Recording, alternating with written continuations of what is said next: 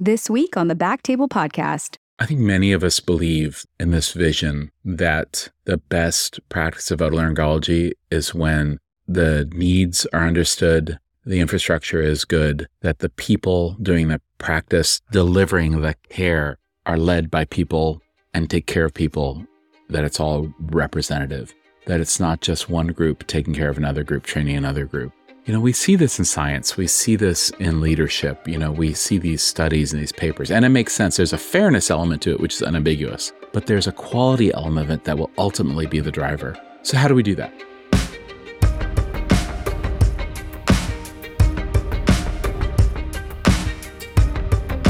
Hey, everybody, welcome to the Back Table ENT podcast. Uh, my name's Ashley Agan. I'm a general ENT in Dallas, Texas. And my name is Gopi Shah. I'm a pediatric ENT. How are you doing today, Ash? Hey, Gopi. I'm always good and happy to be across the mic from you. It's a good day. It's a good Saturday morning when I get to chat with you and see you. Um, and we have a great show today, too. We have Dr. Al Merati, professor and chief of laryngology at the University of Washington in Seattle.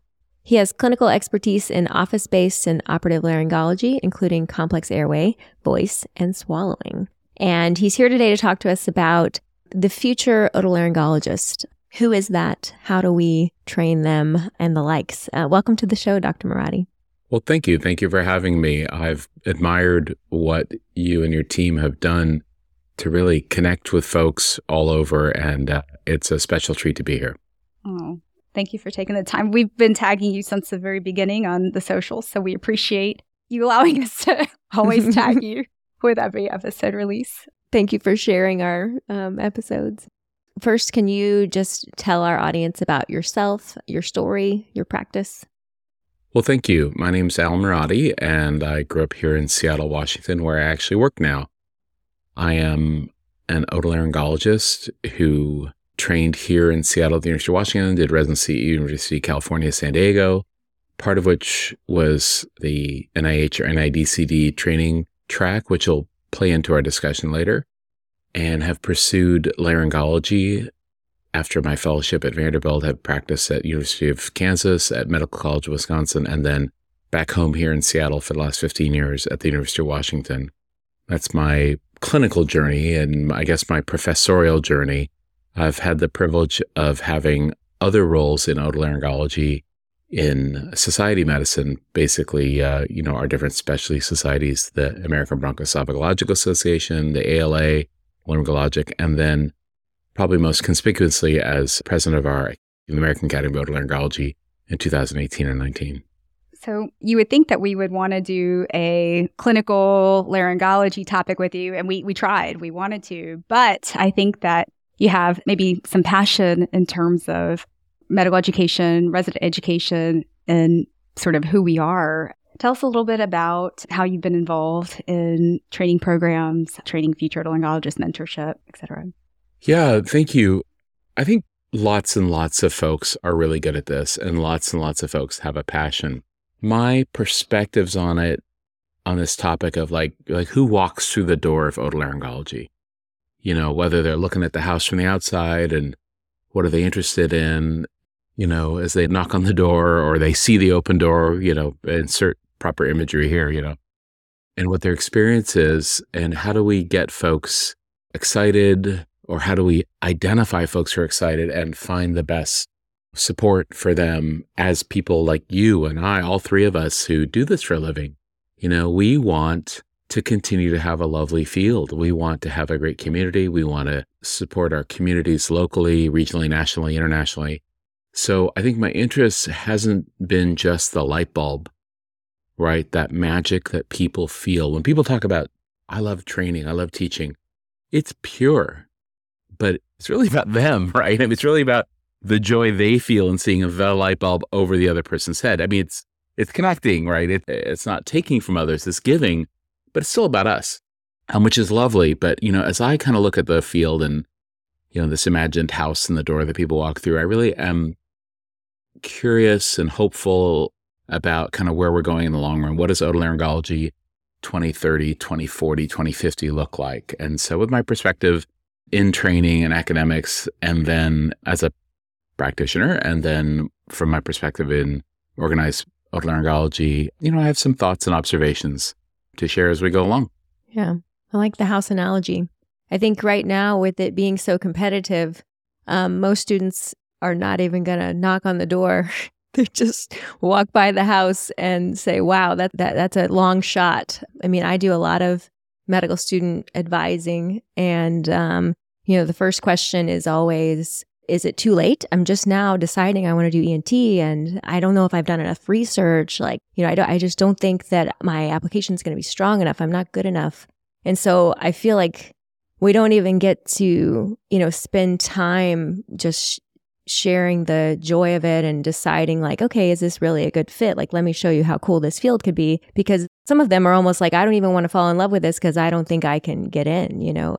I don't know. I guess it's a, a good and bad situation to be in, being as competitive as we are. Right. I mean, what what's the good part of it, right? The good part of it is we are not going to be short of otolaryngologists. Hooray.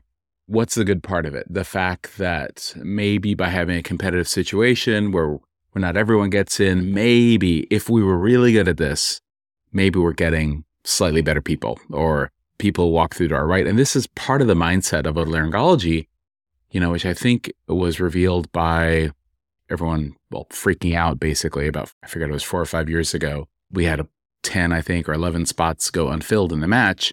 And the following year, it happened again, similar number. Of course, they were all snapped up within like moments or days or something. Why was that so upsetting to people? Right. I think that's interesting. I think it says something about us as a field. I don't think people were that worried that we were going to have like sub awesome people in the field. I think I think it affected their sense of like their personal sense of value a little bit. Uh, you know, like, well, I'm in this competitive field. I must be pleasant and slightly above average. Interestingly, this year it looks like applications are down. I haven't seen the final numbers. That may prove to be wrong. I'm sorry, but uh, that's what I'm hearing from folks. I don't know if the pendulum is just swinging a little bit, but still, definitely way more applicants than spots.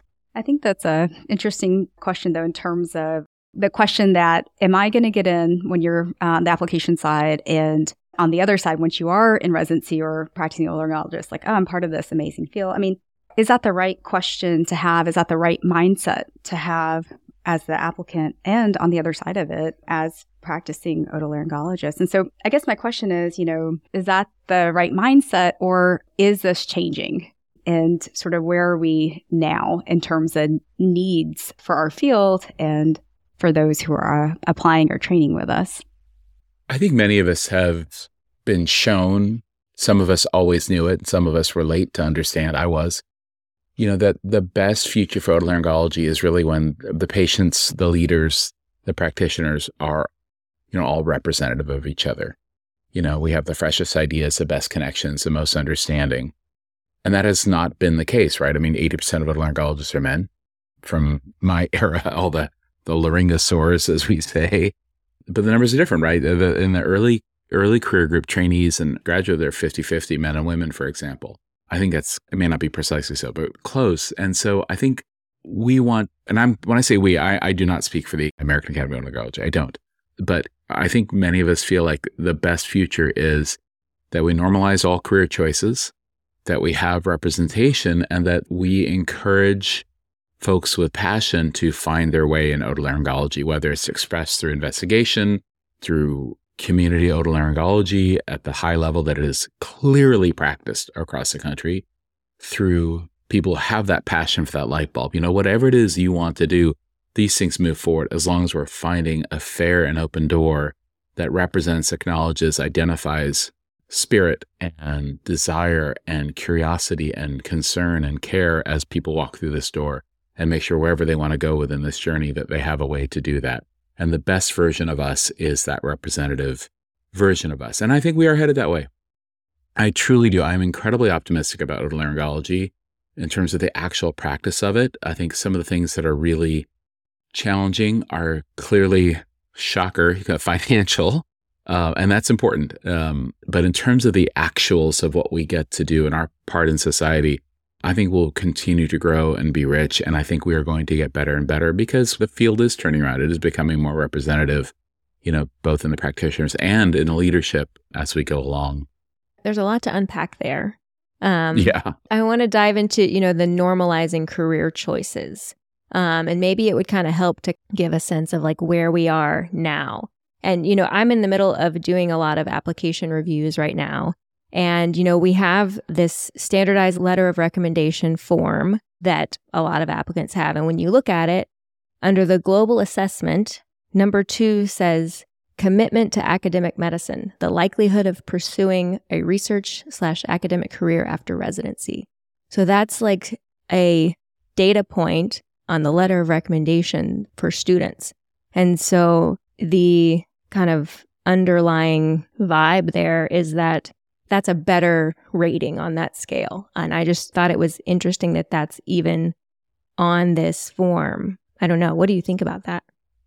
I think, and this is coming from a lifer, academic otolaryngologist, right? I'm this super subspecialist, 130 publication books, blah, blah, blah, right? Professor, etc. Here we are. Academic otolaryngology has this remarkable, remarkable privilege to be there when people walk through the door of otolaryngology. And we are essentially creating a situation where those wonderful, caring, committed, hardworking people are wearing a mask. About, I don't know, a quarter, a third of them are walking through that door, concealing or subsuming their actual desires for their own careers or not revealing some of their feelings.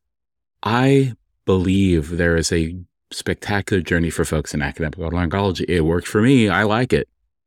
You know, was I good at it, bad at it? I don't know, but I was happy.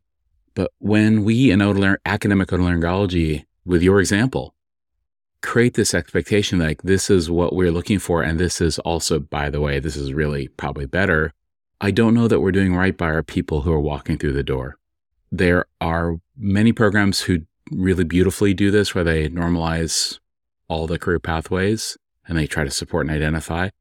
There are programs like mine, which really are designed and open. I mean, all our, for example, the University of Washington, we are very proud of the fact that we train surgeon scientists. Every one of our residents does six or seven years, all NIH funded through the training grant. And that's that's what we're about. But as we look around, I think in many, many programs, the students aren't always comfortable talking about what they really want to do with their lives. And I don't think that's a great way to invite people into the house. I don't know how to change it. My friends in academic otolaryngology, they're not they're not trying to impose on other people. They're just excited. They're excited for, it's not bad. They're like, oh, wow, you want to do what I do? That's awesome. You know, so I, I don't know how to change the discussion, but I do think shining a light on the fact that, that we are creating a situation where many, many of our folks in the beginning of their careers are finding themselves having to be a little disingenuous about really what they want from their own lives, you know, whether it's early applications, interviews, all that stuff. I don't think that's our best. I think we can do better. Yeah, I think, you know, what's interesting here is the topic we want to talk about is who is a future otolaryngologist, but I think we need to step back and say, who are we? Who are our current otolaryngologists? Who are we as a field? And given the amount of growth in the last 20 years, especially in the last 10, in terms of subspecialization, technology clinically, as well as who is practicing, I think that there is, I don't know if identity crisis is the right word, but just who are we? Because there may need to be, I, don't know whether it's a culture shift, because, right, we're talking about this house, or is it okay that, hey, every program might have its own different priorities? But when we talk to the medical students, how do we align with normalizing all career choices, helping that individual find value in deciding and having some sort of autonomy in what they want to do with their lives. Because I think this whole like getting into medical school, getting into a residency, you're relying on a match, and there's so much that you don't have control over that they're at you know, the mercy of other people as well as luck and numbers and the match and this and that, that at some point as much as we're like, we need to help them figure themselves out, I feel like we need to kind of also have an idea of who we are too and be okay with, hey, there's a lot of us in academic medicine who maybe aren't quote publishing a ton or who are in academic medicine that, you know, may or may not love teaching as much or you know what I mean? There there's a lot that's part of training and being an otolaryngologist. There's a lot of positive trends, you know, in the stuff you talked on. So I'm, I'm I really am very optimistic just a couple things off the top of my head. You talked about teaching. one thing I've seen in my journey, I finished my residency in 97, so 25 years ago, and finished my fellowship 24 years ago. The value of retail teaching has risen. It has become more valued in promotion. I don't know that it's been valued in FTEs and time, all of which are important. It is often expected work. It clearly falls differentially on different folks in their career. I, I don't know this scientifically, but I'm guessing there's a gender difference for teaching expectations. Um, it's certainly different for where you are in your career. As someone who's sat on promotion committees in my department and for our School of Medicine, you know, it used to be teaching was like, oh yeah, everyone does that. But now it really is part of the portfolio in a way that I haven't seen before. So teaching is more valued than it used to be in my in my experience. The part I'm excited about, what you talked about, is really when you ask who we, who we are. I know from our, um, it's not out yet, the new socioeconomic survey from the Academy, but knowing the trends recently and having a little bit of a preview of that, it is clear that the otolaryngology of the future is more closely representative of the population as a whole. There just are more women, and the woeful numbers of underrepresented minorities in otolaryngology has increased in our amongst our training numbers with this goal that this is better, that we have more eyes, more representation, more connection, that we're going to practice better healthcare. This isn't just about fairness. This is about the quality of care delivered. I would say that's the belief of, of many of us in, in academic leadership. So the numbers are improved. The one of the things I'm most proud of, I'm getting on a little bit of a me section here, sorry. You know, my time in the academy is that with the guidance of our board of directors and our EVP, Dr. Denneny, you know, under my presidency, we initiated a significant medical student engagement. And the medical student group has grown from 20 members to 1,000 members or something like that. And the outreach included getting even down to, or as early as high school students into our meetings, identifying college opportunities for connections for visits. And then, of course, mostly the medical students and looking for ways to navigate, particularly students who don't have home programs, uh, navigate them through the uh, mentorship program and other opportunities to prepare them for the match process. And I don't know how much it's going to matter, but I think it's positive. And having students invested in this process, right? That standard line, I use this line a lot, you know, like, don't just eat the cake, you know, help me bake the cake. We're all going to eat together. You know, I think that's a good leadership vibe. So I think the trend is very positive. There's a long way to go, but I do think the trend is positive. positive and I'm sorry, I'm going to just go ahead and coda myself here. Just one thing I'm very proud of my institution initiated at the University of Washington under the guidance of the program director, Dr. Tanya Meyer, my friend and colleague, but also really with the energy of our residents, right? The trainees will be the trainers. Uh, initiated a distance traveled metric in our holistic uh, application review.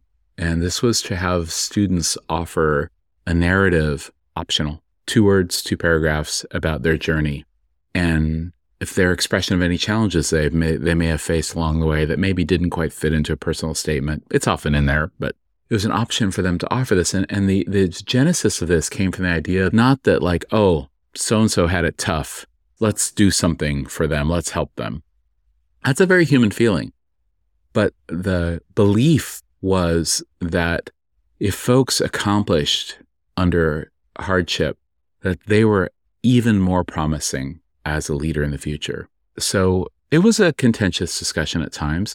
It was signed off by our DIO with good support.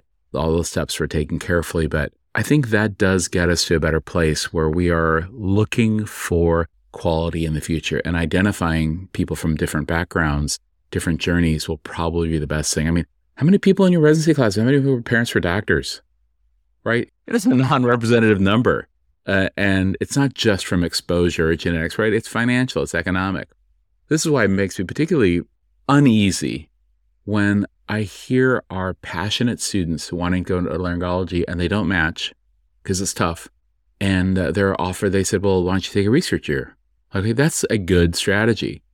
But what are we saying? What are we saying about research? You know, here I am, I've dedicated my life to academic investigation and scholarship and I'm surrounded by people who do basic science research. like, well, if you cared about research, why weren't you doing it before? It is unambiguously a strategy to demonstrate earnestness, have a publication, all of a sudden you're a better otolaryngology candidate. I mean, if you were interested in research, why weren't you doing it already? And who gets to take that research here, right? Somebody with, with money. are we really getting our best out of the future? I don't know the answer. I mean, it's lovely training and experience, but I do wonder if we're doing the best by our students in that regard. Well, I'm I'm glad you brought up the unmatched students because I think that's a, a really tough position to be in. And more and more students are asking me about taking the research year on the front end before they go unmatched because they're worried about not matching. And that's a big ask to, you know, have someone kind of put their life on hold and do a year of research if they're not actually passionate about research. It's a mask. It's the mask they're wearing to get through the door. And there's no guarantee that they're going to match into ENT after there are no guarantees, right? And so it's really hard when you're in the advising seat talking to these students about what to do. But I mean, what other things are there? How can you take an application and make it stronger other than, you know, going and spending a year of research? Is there anything else that you've talked to students about? I'm not the most up to date on the rules, so I hope I'm not wrong on this. Or well, I don't mind being wrong. I just hope I'm not telling you wrong information. the ownership, otolaryngology training ownership of the intern year, like increasing ownership from one month to two months to six months, has also compounded this because the best advice I would give to unmatched folks who just they were passionate about otolaryngology, but like as an investigational career wasn't their thing. I would advise them in the past to do their internship, right? That doubled the number of spots they could do. They could go into empty R2 spots or they could start over. That can still happen today. You can advise someone to go be in a program, do your surgical internship, and just be around, be awesome, do your auto rotation, demonstrate earnestness and quality, et cetera, et cetera.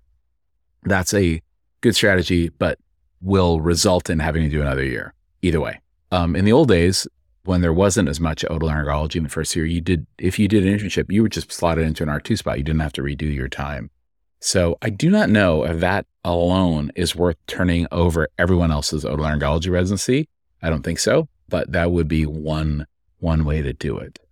I think this is interesting because it kind of goes to another question of who is our future and is our recruitment and the way in which we match aligned in the sense of when you don't match, do we have other pathways? You know, are there opportunities for, for example, I don't know, community involvement, outreach, health equity, you know, research, whatever that may be through otolaryngology, but not necessarily a quote year of clinical or basic science research. And that, that might be more some soul searching from our end as we continue to identify sort of what are our values, especially as, you know, the way in which we review applications and match and go through that has changed significantly in the last two years.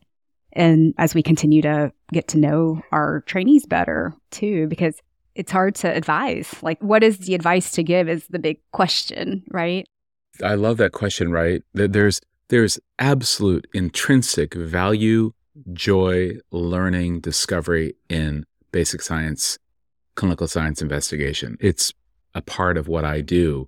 And I even asked one of my colleagues, who's a professor of biology, uh, actually a chair of biology in a West, uh, an unnamed West Coast institution. I said, you know, hey, what is it? What do you guys think when you get a student who didn't get into medical school, or they're showing up in your lab really just to do research, but they their intrinsic zeal is sort of in mostly just getting in. And this this professor recounted that you know there is joy and opportunity. Absolutely. The story of the student who didn't have exposure got some exposure and boom like career launched you know. Those are real stories. That really happens. On the other hand it's an opportunity to engage with a bright mind. And so there there's i don't want to say a transactional element to it but folks recognize this process and there isn't i didn't sense a lot of negative or hard feelings about that but that it was a process it was somewhat transactional you know, here you go. I'll show you the way. But I see where you're going. I hope you're excited about what you do. I love the idea of having other pathways for scholarship during that time. I don't know where the support would come from for this, but I do think that's exciting. I mean, I think in terms of like the role of the physician or you know, yes, there's a direct patient care role, and yes, there is a uh, research role. That's the meat, right? That's who we are. That's the meat but there's entrepreneurship. There is, you know, getting involved in communities. There's a lot of students that apply to residency who've had several years in other career fields, whether it's completely different or along the line, there are lessons learned. I guess my question is, do we value those enough? Do we look at them? It's different, but how do you put it all on the same playing field, right? Pure opinion on my part, but um, why do people get excited about a residency applicant? Right? What what gets folks excited? I do not have a broad view of this. I have a deep view of this, but I'm not sure I have my eyes that open. I think for a lot of folks, they're looking for ease and legacy. They want to make sure they're not going to have a hard time. There's someone to really believe in, and they love the excitement of that. You're like, wow, Dr. X is going somewhere. I want to be part of that because I want to help too. It's enthusiasm. But they're also looking for like, oh, whoa, whoa, whoa, whoa. I'm not, what did they say in this one letter? Ooh, that sounds like that's going to be trouble. I, I'm not going to, I'm not doing that. They're, they're trying to avoid trouble and they're looking for legacy. They want to be at a meeting and look, you know, Dr. X is on the podium and say, Dr. X, oh yeah, that's my resident, right? It's not putting down other people. It's being excited about what you do. So it's not, an, I don't see it as a negative, but I think that's where a lot of this stuff comes from. So when there are folks who have, and this is where I think that this current generation of leaders, you folks in medicine, is doing probably a better job. I sense that most of us in my generation, not the best people, but most of us, I'm in the most category. Um, you know, we're cautious about non traditional students, people who, like, if somebody had an MBA or somebody like, what? What is that? Who are you? You know, and not seeing the positive of the of the blend of ideas and experiences and you're entrepreneur what? You're in it for the money. You know get out of here. You know? I'm projecting a bit admittedly but yeah there was this there was this uh, you know you're not us. What are you doing here? A bit of a vibe that would come up. When i talk to our junior faculty who are absolutely better at this than i am uh, you know when we have our residency reviews and that kind of stuff they just see the magic in people you know, like every donkey, I think I can see, I think I read people well and all that. But I think our junior faculty see the promise in people and they see the value in the different journeys. So on, I mean, on a retail basis, case by case. So I'm, I'm again hopeful there that who you are when you approach, again, getting back to the house and the door analogy, who you are when you approach that, I think is really, um, that has, I think, in a very good way broadened in the last few years. I'm sorry, I know you have other stuff you want to ask. I want to just tap back a couple minutes ago some of the stuff I'm hearing about the new survey, I'm sensing there's a little bit of a pullback. The distribution of otolaryngologists and people who choose to do otolaryngology, the distribution of otolaryngologists, you know, like a lot of specialties, is clumped in big cities, you know. And I don't know what we're going to do as a field to make sure we have otolaryngology care delivered across the country. That's not any one person's responsibility dear young doctor, it's not your job to take care of everybody. It's your job to be happy and do good. You know, I mean, the last part was editorializing, but um, your job is to be happy. You don't owe anybody anything. You may owe money, which is a big part of the issue, but your career choice, you don't owe anybody anything. Whatever stuff you have with your parents or your colleagues or your friends or your professors, it is your life, man. It is your life. Follow your joy but when we think as a field to make sure we have otolaryngology in a less populated part of the country, where's that going to come from? You know, I think normalizing, again, the career choices will also do that. If everybody's a subspecialist, I make no apology for subspecialty medicine. I do that for a living. But I think if we make sure that in training we have exposure to comprehensive otolaryngology within the academic training, I think that's great. I think folks in the traditional private practice model which is absolutely not dying at all. In fact, there's some there's some very positive trends in that regard. I would love to see more training exposure there. I think a lot of the academics have a very mixed set of feelings about these doctors, to be frank, in terms of their training. Like, well, I do rhinology all day, every day. You know, what what can Dr. X show them? You know, I get it, but boy, Dr. X can show our residents a lot. I think some of our programs who have these these exposures to a comprehensive practice those are some of the favorite rotations of our residents. I mean, I hear this from everybody. You know, who who are we? You know, what are we trying to do? Do we do better as a field if in training we expose folks to all career paths?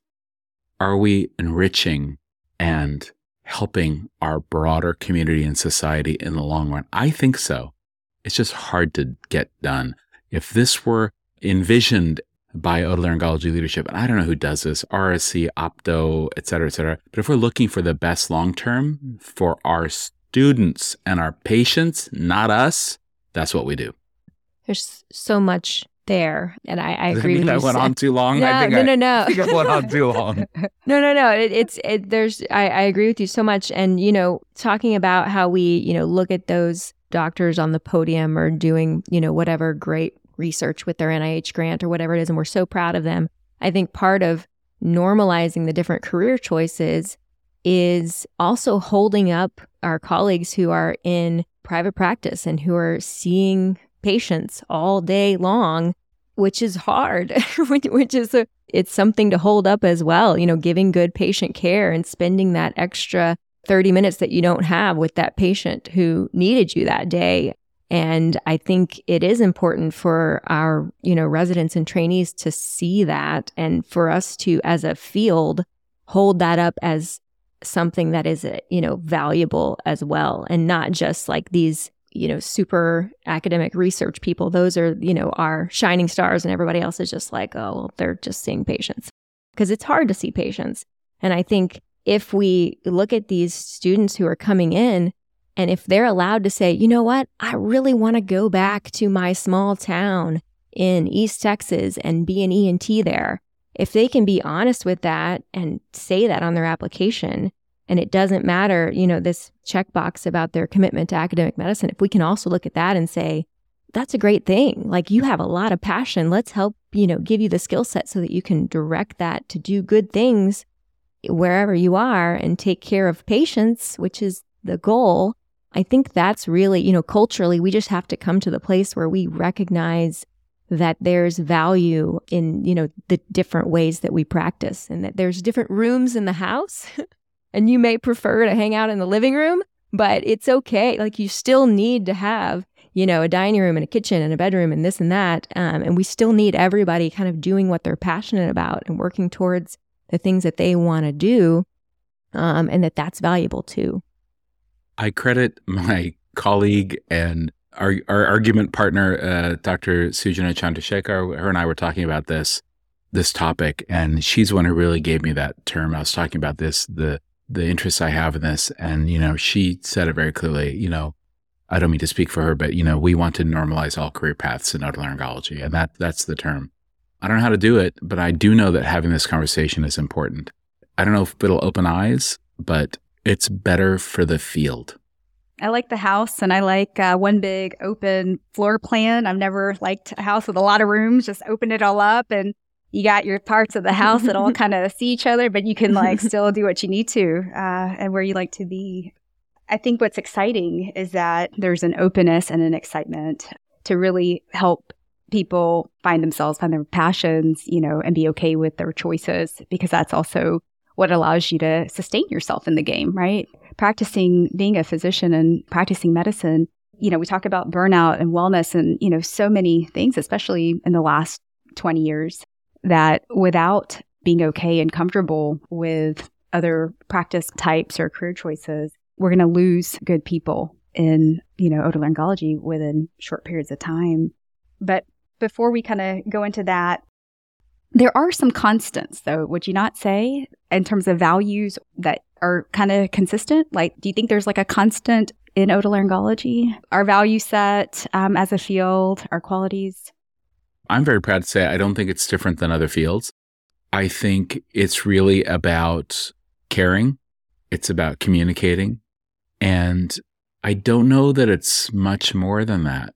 I think folks enter with different levels of insulation and protection. Much of it's financial. And when we look at our colleagues and they are they are 100% caring and communicative, but their joy in the professional part of their lives is high or maybe low.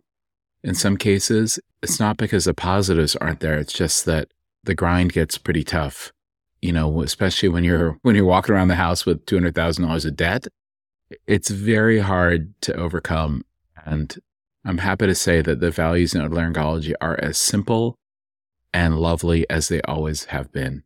It's about caring and communication. I think some of the frustrations that I sense have to do with the experiences of folks in early career is some of the erosion of time that comes from whether it's the burden of the EHR, the corrosion of autonomy, right? These are all things the dinosaurs complain about too, like me. But I already have a house. That's the difference. You know, I already have a CV. You know, it's one thing to grumble about, oh, it used to be great, you know, and believe me, the generation in front of me, we they they say, oh, it's terrible now. I thought it was pretty good. I had a pretty sweet run. But I had a lot of cushion, you know. I had a lot of financial support and didn't have debt and I mean all this stuff. So I do think that the values of communication, curiosity, caring are pretty timeless. I do think otolaryngology, it's longer training. The pay is more than most fields, less than some surgical fields, but it's a lot of money. But I do think it gets corroded by some of those forces. I do like poking at my colleagues who say how hard it was to be a resident compared to now. And they're really wrong. It's different. It's different hard. I think in most ways that I see, it's harder to be a trainee now. And I was from the land of, you know, in-house call, every other night call and internship. And uh, even in parts of otolaryngology residency, it was a, it was a lot of work. But, you know, back then, I mean, sure, you had 14 patients, but five of them were on like Ancef. Four of them had a drain. Three of them were waiting for a ride. And it's not untrue today, but now, man, if you have 10 patients in the hospital, four of them are on like ECMO, they would have been not made it or be in the ICU, you know, back then. So the acuity is spectacular. The intrusion into the trainees' lives you know, like it is for all of us, you know, after hours. I mean, when I was a resident, sure, you'd work 36 hours. That was real and it wasn't that great. But when you were done, you were done. You, unless you were the chief resident, you didn't hear boo to the next day. Boo. No phone call, no email, no text. Period. Okay? That's gone, right? The residents, it, it is not easy. So I, I hope people recognize this. Also, there's one, I think this is also a little bit provocative, but I don't think the residents feel the mastery that we imagined we had back then. I had a very busy residency at UC San Diego. We had great people, had great clinical material, quite a bit of, you know, a blend of autonomy, I would say. And, you know, when you were done, I mean, how many operations were there to really master 30 years ago? You know, there weren't five different frontal sinus operations. There weren't 42 different versions of laryngology. There weren't five laryngologists to learn their five versions from. You imagined that you were approaching attending quality in doing an open neck dissection or basic ESS or things like that. And there was a sense of clinical mastery that just is not present today because of the understandable changes in autonomy, right? We just don't have residents flying solo like we used to. And the breadth and depth of the field. There aren't there weren't five rhinologists in one department that you had to learn five different ways of doing something. Do you feel like a master when you do that? No, you're like a spectacular observer, hands on, and you're a superb resident, but I think people don't feel the mastery. So the corrosion of time, the financial pressures, and then the, the what I sense is just just you never have that imagined mastery. And I said imagined mastery. I didn't say we were good at it. We thought we were good at it. I think that affects this. So for, for all the dinosaurs who think it was harder back then, I don't think they're right. No, it, may, it makes sense. So I guess on that note, and you can answer these how, how you want. And I'm tossing this at Ashley as well, but who is our future? What do they need? And how do we keep up? I think many of us believe in this vision that the best practice of otolaryngology is when the needs are understood, the infrastructure is good, that the people doing the practice, delivering the care, are led by people and take care of people, that it's all representative, that it's not just one group taking care of another group, training another group. You know, we see this in science. We see this in leadership. You know, we see these studies and these papers, and it makes sense. There's a fairness element to it, which is unambiguous, but there's a quality element that will ultimately be the driver. So, how do we do that? I do not know how to overcome the financial part of it. That's a governmental issue. I don't know. I mean, you see things like the initiative at NYU and other places where uh, there's no tuition or whatever it is. Some debate as to what exactly the impact of that is. But what we can do to keep the doors wide open as possible is to do outreach, start in high school, start in colleges, and then normalize career paths and include breadth of training within our training programs. I would love to see that requirement have a have an actual community training requirement. I think that would be really healthy for the field. I think those things will help because when I go to, when I live in a more rural county in Washington state and there's one otolaryngologist who's there two days a week, I'm glad for that doctor. I mean, but I'm worried about the healthcare of those patients. and it's hard to replace that doctor. Call is a big issue rurally. So I think our best future is when we keep the door more broadly open to all starting points, identify the journeys people have been on. I mentioned at the University of Washington, I'm very proud of our distance traveled metric. I don't know if that's the answer, but knowing that where people have come from and what they've overcome is a predictor of their quality in the future. I think those are interesting things, but I think outreach will help. You know, I think I forget the number. It's low single digits of African Americans in otolaryngology. It's 2% or something. Those outreaches will improve care in the future. Uh, that work that is being done. I don't know if we need to turn up the amplifier on that or not, but I think that's that's our best outreach. Subspecialty care is interesting. You know, so many of our graduates do fellowships. I'm all for it. I run a fellowship. I was a fellow. I love it. Right, it's my life. Um, so I don't think it's bad medicine, but I do think we're going to see a little bit of a pendulum swing back. If you want to do a fellowship and you want to be an otologist and practice in a big city, there's probably eight other otologists already there, which is okay. People put up your shingle, be awesome. You're going to be fine. But um, I think people will start to feel that it's going to be harder to work in your subspecialty in the city you want to work in than it was 10, 15 years ago. I don't know if that'll affect career choices. I don't think it's going to drive people out of the cities. I think most of those answers will come from like healthy, positive engagement with APPs and their their capacity to deliver otolaryngology care in partnership with otolaryngologists nationwide. I think that's probably our best direction. That's where we're going, I think. Yeah, outreach is definitely important getting people early because we are one of those fields, you know, unless you yourself had tubes or had a tonsillectomy when you were a kid, it's common that students will reach out to me. They're like, I didn't even know about ENT. And, you know, now I'm just discovering it. And it's like at the end of my third year. And, you know, so, I mean, I think being able to get out there, you know, at, at UT Southwestern, we've got into the anatomy lab to start kind of working with them during that first year medical school and kind of point out some clinically relevant things in the anatomy lab, which has kind of helped people know about us earlier.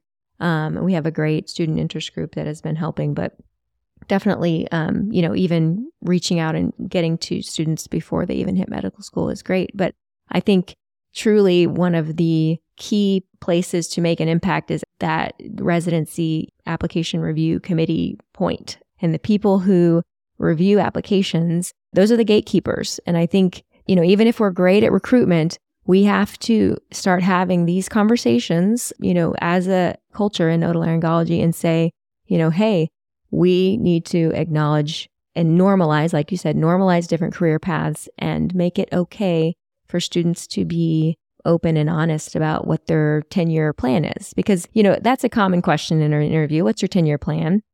And if you know that you're passionate about community care, but you're nervous to say that, then you might say, I don't know. Well, it's not okay to say, I don't know in an interview. They're going to think, okay, Slacker doesn't even have a plan. Um, but then if you you know, lie, people can see through that too. So that doesn't work. So really, I think the the big take home points from this conversation are that, you know, we all need to kind of help realize our own bias in being excited about people who want to be like us, which is normal and okay. It's it's human to kind of be flattered at someone who's wanting to be, you know, an academic ENT like you are, but to also say, "Hey, like you want to do some sort of global outreach, you want to move to, you know, Africa and do otolaryngology there, like that is great also. And I'm going to help you get there. And so I think the, the big part is getting to the people who are reviewing the applications and actually opening the door for people to come into the otolaryngology house. I think you make a really great point because otherwise we're going to lose people, right? Like people that apply and do medicine. I think the hardworking, super intelligent, they're all that, right?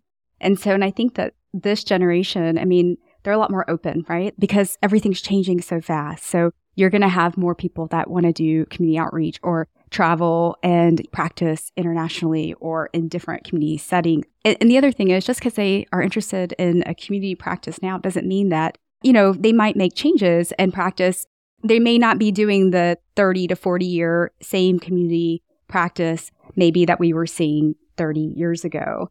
And so I think that if we don't kind of understand uh, and think about and constantly reevaluate who are we, who is our department, our division, what's important, but who is applying? Who are, who are our medical students? Who who's in our community? Who are our patients? Who are our high school students? How do we all kind of fit? Because it's like a fortress not only to get into otolaryngology, but sometimes it's a fortress for patients to find us too. Like, why is access to who we are, whether it's as a medical student, high school student, or patients, so difficult, right? And I think you're right, both of you guys, in the sense of there's got to be some openness and normalization so that we take some of these barriers away because otherwise we're going to miss out. Like, we're going to lose that group that is a little bit either, I don't know if progressive is the right word we're just going to be incomplete. Maybe that's too strong to say, but I think leaving things unchallenged is not our best future. Bit of a double negative, but but yeah, no, I think it's time for this conversation. And once again, our students and our trainees will probably be the clearest voice on this. But it's hard to speak up um, because who's right? Who's writing your, your fellowship letters or your job letters? And there's this, it's such a teeny field you know, I do my fellowship, I have one fellow a year, like five, uh, five laryngologists, one fellow a year. Like, where is that person going for their job? You know, and there's a, even if I'm like this moderately noble person at times, I realize that the person feels very beholden. And so I don't know. I try to keep that in mind when I interact with trainees. I try my best to take myself out of my advice to them, which is not easy. Now, I'm pretty far along I'm kind of very much in the denouement of my career, but but I try to take myself out of my advice to the trainees. And I think just having folks who have influence and some power or, or, you know, have the capacity for sponsorship, I think taking yourself out of it is really a healthy exercise. You know, who is this really for? Who is this good for? These words I'm saying, who who is getting something out of this? And I think that's a healthy that's a healthy stance to take. All right. Well, rounding this out, anything that we have, you know, missed or failed to touch on or any parting words? I remain incredibly excited about otolaryngology. The the people that show up at this door bring curiosity, joy, determination, professionalism in ways I have not seen in years. I don't want to comment on my current job, but I think our, our they're the most professional people I know. Our trainees, dear God, why can't I be like a grown up like you? And when I, I talk, I say the same stuff to my other dinosaur colleagues around the country, and they say the same thing. People grumble about residents, don't get me wrong, because they do some dumb stuff sometimes. But talk about the actual, like, how you behave. The lessons are to be learned. And I think the, the trainees are great models for this. So I am absolutely delighted. Look at the cool stuff the field is doing. We're attracting good people. I just want to make sure we keep the door open. So if we can hold on to the magic, hold on to the gifts that the trainees and the, the, the, the, the lights they shine for us, I think we're really looking good in the future. I don't know how to overcome the challenges of the financial pressures, the trainee debt is incredibly significant. I think it's a barrier to quality in the long run due to whether it's a career choice or the who it is that are we really getting the blend of people or is it still going to be like half doctor's kids? I was a doctor kid not my fault. I mean i didn't choose that but it certainly served me in any event. So I, I, i'm incredibly hopeful. I see the future full of really cool innovation matched with this nice community outreach and blend like a like a renaissance of community care whether it's through the, the refocus and passion and energy of health equity, or it's just a realization of its significance for quality community wide. I see all those things happening despite some significant headwinds, and it is carried by those people who are freshly in the door. Well said. I know. I'm like, I love the residents as well. They're amazing. They're amazing people. They're amazing. They always they make me better. They kind of keep you open and excited about everything. Awesome. Well, thank you so much, Dr. Merati, for taking the time and for reaching out to us to talk today. We appreciate you. And for um, listeners who want to chat with you more or reach out, are you on the socials, as we say? Like every old person, I'm on Twitter, but nothing else. Special thanks to my colleagues who helped me Dr. Chandrasekhar, Dr. Denny, Dr. Uh, Lee Eisenberg, and folks around the country I've talked to about just where we're going in the future and just and then again, mostly the trainees. Yep. So keep the conversation going wherever you are, then reach out to us. Thanks for stopping by the show today. You guys are doing cool stuff. Otolaryngology needs this. Really. It's just, it's what we need. Peace. Thank you.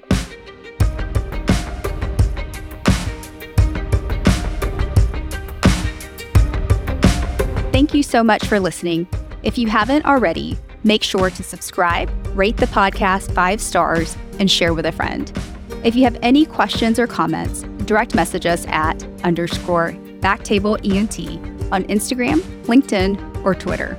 Backtable ENT is hosted by Gopi Shah and Ashley Agan. Our audio team lead is Kieran Gannon, with support from Caleb Hodson, Josh McWhirter, and Ness Smith Savadoff. Design and digital marketing led by Brian Schmitz, with support from Taylor Spurgeon Hess. Social media and PR by Chi Ding. Thanks again for listening and see you next week.